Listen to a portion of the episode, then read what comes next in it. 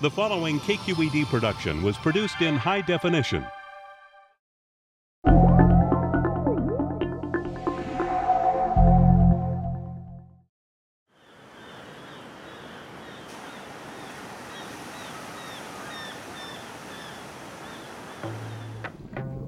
Something fishy is going on at the Monterey Bay Aquarium. Past the gyrating jellies and the swaying kelp, and you'll find visitors savoring fare like beer battered fish and chips and lobster sandwiches. But the restaurant isn't the only place where the staff caters to picky palates. I'm preparing the diets for our sea otters we have here at the aquarium. They have to eat quite a bit to keep up their body temperature to live in the cold water. They're also pretty picky, so they kind of decide what they're going to eat that day and what they aren't. But they love shrimp and they love their clam, and they also like to eat a little bit of squid. Since 1998, Casey Kuramura has helped prepare more than 200 pounds of food a day for 400 different species of animals at the aquarium. Working in this kind of kitchen presents unique challenges. Working here as an animal chef is quite a bit different than working as a human chef that I did in college and high school. The diets are so irregular from humans, and some of the animals don't have to eat every day as opposed to humans. We always eat every day. And for her non human diners, the ingredients are often as unusual as the eating habits. Take krill, a tiny shrimp that's great for blending. A krill shake is basically composed of small krill, flake food, and seawater. Yum. That sounds delicious if you're an anemone. So mainly our anemones are the biggest ones that get the, the krill shake. Since our water comes in filtered, we lose a lot of nutrients that, that they would nat- naturally filter feed, so we have to make up for those by making these krill shakes for them. And if you're a growing 300 plus pound ocean sunfish, a gel diet encased in sausage skin does the body good. It basically is a fake fish product as opposed to using real fish, but this fake fish product is great because it's got lots of nutrients and lots of extra vitamins we can give to our fish. Kind of like eating a power bar.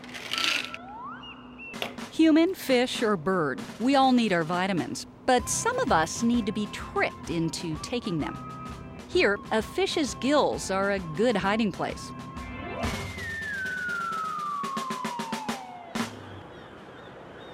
When it's available, staff members feed the animals sustainably caught seafood, just like in the human restaurant. And like that menu, the menu here is seasonal and subject to change. Frequently in aquariums, diets are based on our attempts as caregivers to mimic what we know these animals eat in the wild. So you try and come up with as close a diet, given what is available in the marketplace, to feed these animals. But the biggest problem is trying to figure out what that balanced diet consists of. What we find is that maybe a diet source that we start with may not be appropriate for long term, and we have may have to modify it. It's a challenge from any angle, and the sheer number and diversity of mouths to feed provides plenty of learning opportunities. Like, let's say you're not the only big fish in a big pond, or rather tank. At feeding time, how can you make sure you get your fair share? You can't really chase them down and expect them to feed. So if we can train them, make them very comfortable coming to a particular target, a particular location, we can hand feed them so we have control over what they eat, how much they eat, when they eat. So using conditioning is a very important tool for us. Got teeny, teeny brains, but they have a strong motivation for food. Back on land, Casey helps with feeding 17 African black footed penguins. They're a hungry lot, eating 20 pounds a day. Got a fish. Durbin got a fish. Their names are called out as they eat, allowing the staff to keep track of who's not eating their breakfast. But most of the penguins come back for seconds, thirds, fourths. Boulders got a W. Boulders got a W. Boulders got a W. But just keeping an eye on who's eating what obviously isn't enough. Yuki. Animals at aquariums and zoos across the country are also routinely weighed to monitor the impact of diets on their health. Like he's 3.69 kilos. At the San Francisco Zoo, veterinarian Jacqueline Jencek explains that more invasive exams are sometimes needed as well. There definitely are some disease processes out there that we can say are linked nutritionally. And um, we have a, a condition called iron storage disease. What happens is the lemur's body starts to build up too much iron, and that goes to the liver and then starts to cause damage to the liver over a long period of time. The disease is linked to fruits high in vitamin C. It's common among lemurs, a type of primate from Madagascar. However, once found, it's easily treated. We're actually drawing a small amount of blood out once a week to create almost a very mild anemia. And what the body then does is it pulls the iron that's being stored in the liver out to the bone marrow to create more red blood cells, because iron is a big part of a red blood cell. This is a um, treatment that we actually stole from human medicine. I he'll be fine, and he'll make more for next week. Meanwhile, there's the feeding, more feeding, and still more feeding of the zoo's furry and feathered diners. Breakfast is served.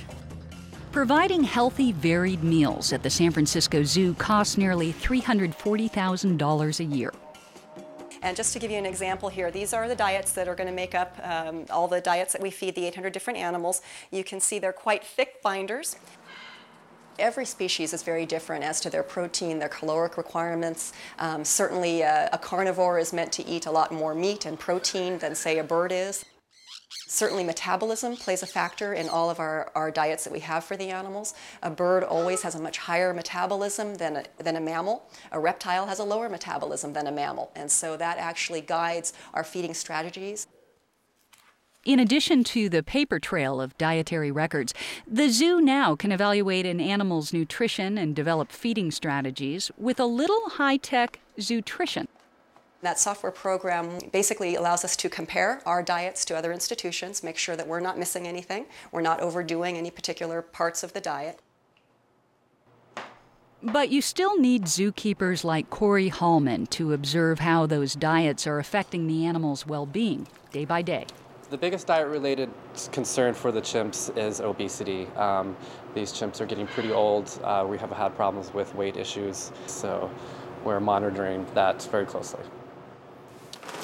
A peek into the zoo's pantry reveals off the shelf chows, ready made for animals like primates, adult bearded dragons, and hoofed herbivores. I have actually tried this stuff. Um, it tastes very dry and like, like vitamins.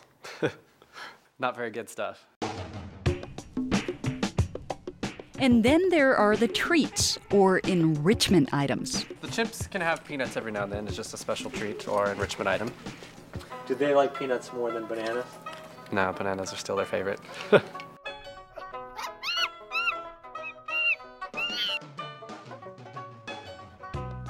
These treats don't just taste good, they also get the animals thinking. We definitely use food here to stimulate their thought processes, to mimic natural behaviors. So you'll see, especially with the primates, the keepers go to great lengths to hide food throughout their habitat, so they spend the entire day foraging. We make them work for their food a little bit because that's part of the enjoyment. But given the variety of ingredients and special diets, the humans also get a workout. Just ask Eva Mack and Kathy Hobson, who prepare 40 to 50 bird diets a day.